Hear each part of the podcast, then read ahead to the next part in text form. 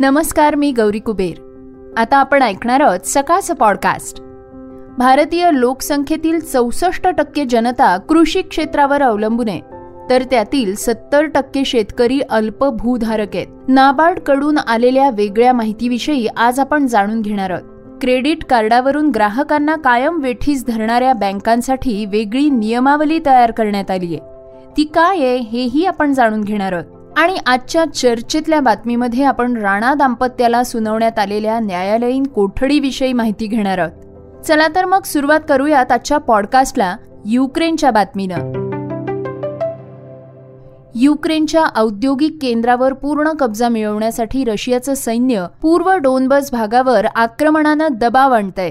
पण युक्रेनच्या जोरदार प्रत्युत्तरामुळे त्यांची पिछेहाट होत असल्याचा दावा युक्रेन व ब्रिटिश अधिकाऱ्यांनी केलाय. दोन बसचा मार्ग साफ होण्यासाठी रशिया डोन्स्तक आणि लुहानस्कवर ताबा मिळवण्यासाठी झगडतोय. या दोन प्रांतांसह क्रिमिया तसंच मारिओपोल या बंदराचा ताबाही रशियाच्या फौजांनी घेतल्याचं युक्रेनी सैन्याच्या जनरल स्टाफ पदावरल्या अधिकाऱ्यांनी सांगितलंय. युक्रेनी फौजांनी गेल्या चोवीस तासात दोन प्रांतात रशियाचे आठ हल्ले परतवून लावले आहेत. नऊ रणगाडे अठरा चिलखती विभाग तेरा वाहनं आणि तीन तोफखाना यंत्रणा उद्ध्वस्त केल्याचा दावा त्यांनी केलाय. रशियाच्या फौजा पुन्हा एकदा एकत्र येत युक्रेनच्या सैनिकी व नागरी वस्तीतील इमारतींवर क्षेपणास्त्र व बॉम्ब हल्ले करतायत असं जनरल स्टाफ यांनी सांगितलंय. सध्या युक्रेन रशिया युद्ध सुरूच. आहे रशियानं युक्रेनमधली अनेक शहरं उद्ध्वस्त केली आहेत युद्धग्रस्त राष्ट्राच्या पूर्वेकडील डोनबास या बंडखोरांच्या ताब्यातील प्रदेशासाठी लढाई सुरू झाली आहे त्यानंतर रशियानं युक्रेनियन सैनिकांना तात्काळ शस्त्र खाली टाकण्याचं आवाहन केलंय. रशियानं युक्रेनवर गेल्या दीड महिन्यांपूर्वी आक्रमण केलंय. पण या ठिकाणी युक्रेनियन सैनिकांनी देखील रशियाच्या आक्रमणाला प्रत्युत्तर दिले रशियाचे अध्यक्ष व्लादिमीर पुतीन यांनी युक्रेन युद्धात निराशा झाली आहे यामुळे रशिया अण्वास्त्राचा वापर करेल अशी शक्यता नाकारता येत नाही. त्यामुळे आमच्यापैकी कुणीही संभाव्य अणु हल्ल्याला हलक्यात घेऊ नये असं सीआयएचे संचालक विलियम बर्न्स म्हणाले भारतीय अर्थव्यवस्थेबाबत आता आपण एक महत्वाची बातमी जाणून घेणार आहोत. भारत हा कृषीप्रधान देश आहे. भारताच्या अर्थव्यवस्थेत शेतीचं स्थान अनन्यसाधारण आहे. त्यामुळे शेती हा आजही एक प्रमुख व्यवसाय आहे. भारतातल्या लोकसंख्येच्या चौसष्ट टक्के जनता कृषी क्षेत्रावर अवलंबून आहे. आणि त्यातले सत्तर टक्के शेतकरी अल्पभूधारक आहेत. त्यामुळे शेतकरी हा भारतीय अर्थव्यवस्था व सामाजिक व्यवस्थेतील एक मूलभूत घटक आहे. पण देशात शेतकऱ्यांची अवस्था बिकट असल्याचं नाकारता येत नाही. त्यामुळे त्यांचं स्वास्थ्य आणि हित जपणारी संघटना ही काळाची गरज ठरली आहे देशातली सुमारे निम्मी शेतकरी कुटुंब कर्जाच्या ओझ्याखाली जगतात. यात नाबार्ड अर्थात राष्ट्रीय कृषी व ग्रामीण विकास बँकेनं एका अहवालातून एक धक्कादायक खुलासा केलाय. कर्जमाफीच्या घोषणांमुळेच शेतकरी कर्जबाजारी होत आहेत असं अहवालातून म्हणण्यात आलंय. नाबार्डनं एका अहवालात म्हटलंय की कर्जमाफीच्या घोषणांमुळेच शेतकऱ्यांची स्थिती सुधारत नाहीये आणि शेतकरी अधिक कर्जदार होत आहेत अशा घोषणांमुळे जाणीवपूर्वक कर्जफेड न करण्याकडे शेतकऱ्यांचा कल वाढतोय आणि सवयीनं कर्जफेड न करणाऱ्या शेतकऱ्यांच्या यादीत प्रामाणिक शेतकऱ्यांचा सहभाग वाढतोय. त्यामुळे कर्जमाफीचं प्रमाण वाढतंय.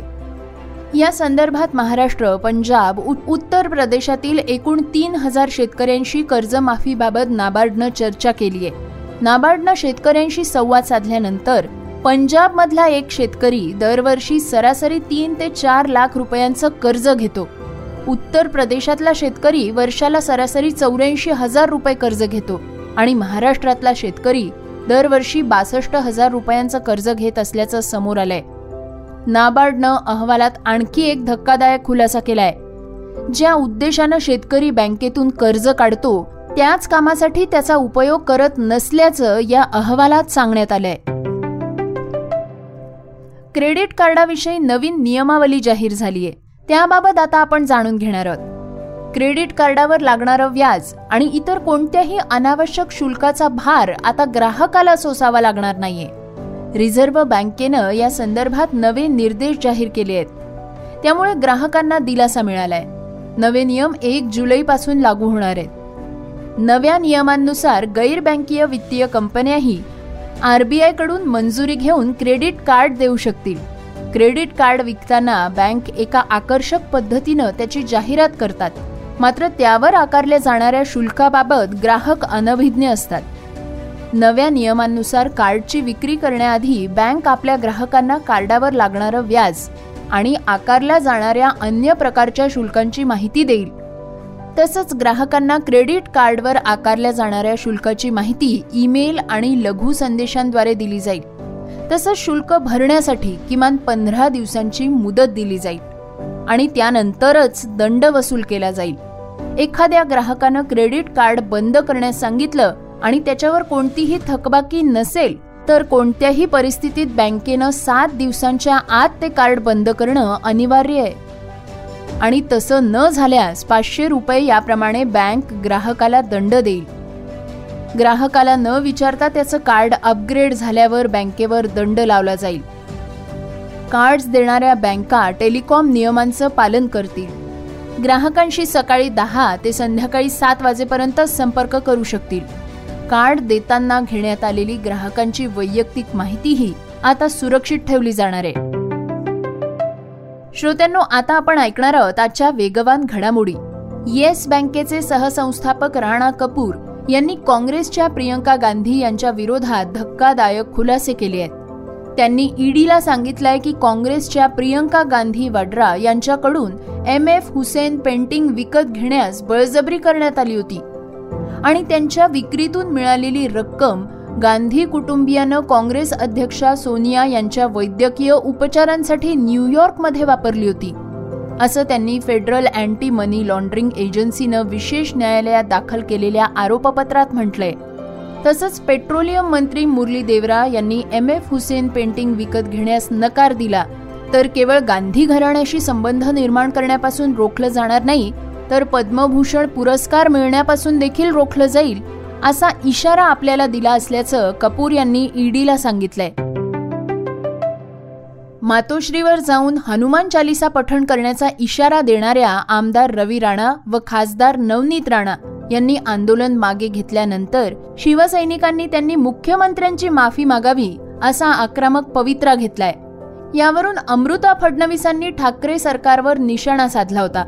उद्ध्वस्त ठरकीने कुठे नेऊन ठेवलाय आमचा महाराष्ट्र? असं ट्विट अमृता फडणवीस यांनी केलं होतं. त्यानंतर त्यावर अनेकांच्या उलटसुलट प्रतिक्रिया आल्या आणि त्यानंतर त्यांनी ते ट्विट डिलीट केलं.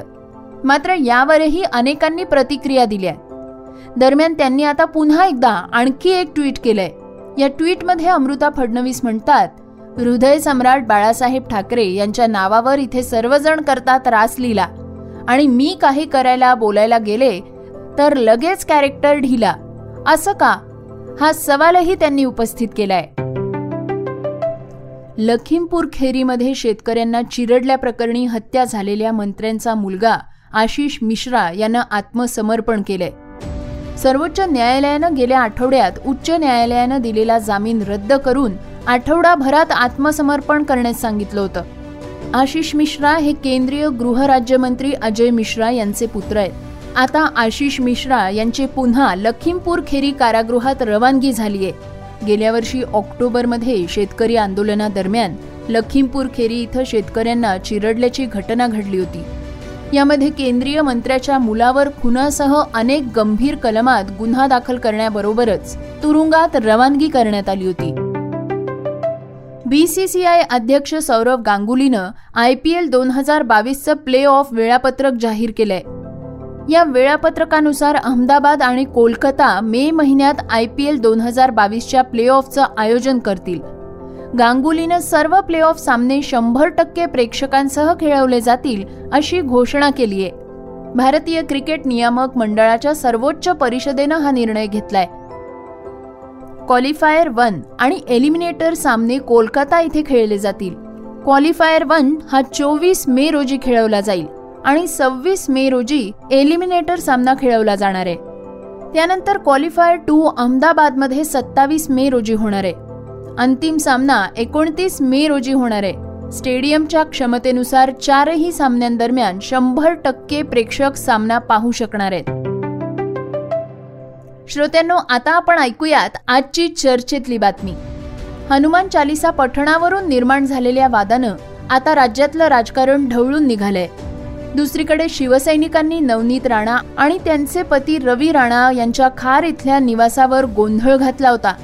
त्यानंतर राणा दाम्पत्याला पोलिसांनी अटक करून गुन्हा नोंदवलाय. त्यानंतर वांद्रे कोर्टात सुनावणी झालीय.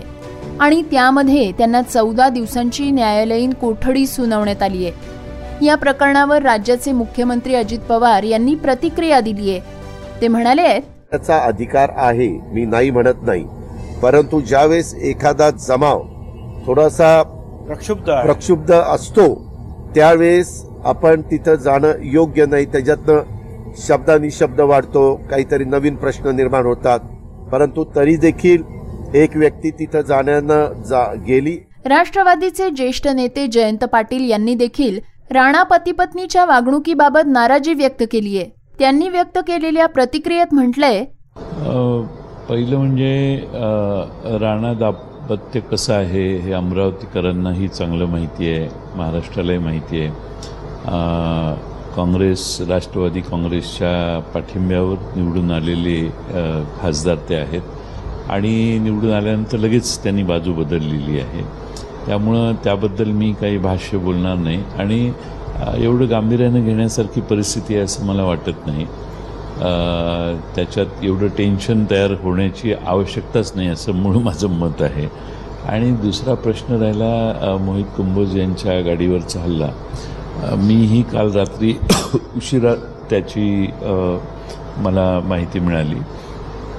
अशा प्रकारे हल्ला कुणावरही होणं योग्य नाही. पण हल्ला कुणी केला याचा निष्कर्ष तपासण्याच्या आधी काढणं योग्य नाही. हल्ला कोण कोणी केला का केला? शेवटी मग हल्ला झाला तर मग त्यात हल्लेखोर कोण होते? याचा तपास करणं आवश्यक आहे. दुसरीकडे शिवसेनेच्या नेत्या आणि अभिनेत्री दीपाली सय्यद यांनी राणा दाम्पत्याला मोदींचं माकड असं संबोधलंय. त्या काय म्हणाल्या आहेत ऐकूयात. मोदीचे माकडं बोलतायत. म्हणजे सरळ सरळ गोष्ट आहे. मी आता तर फक्त अटक झाली मी तर एवढंच सांगेन. हे हे माकड चाळे जर यांचे बंद नाही झाले तर ह्यांना फासावर चढवायला पाहिजे. तुमचं मतदारसंघ कुठला आहे? तुम्ही कुठे काम करायला पाहिजे?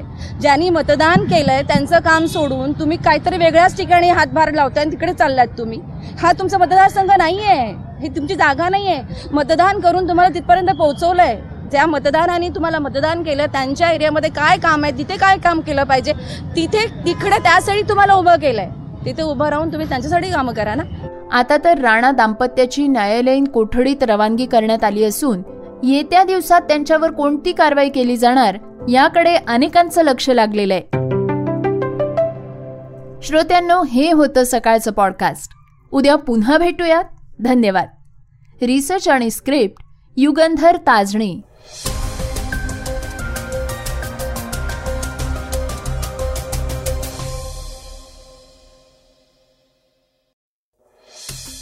वाचा बघा आणि आता ऐका आणखी बातम्या. ई सकाळ डॉट कॉम वर. तुम्ही हा पॉडकास्ट ई सकाळच्या वेबसाईट आणि ऍप वर सुद्धा ऐकू शकता. विसरू नका या पॉडकास्टला आपल्या आवडीच्या पॉडकास्ट ऍप वर सबस्क्राईब किंवा फॉलो करायला.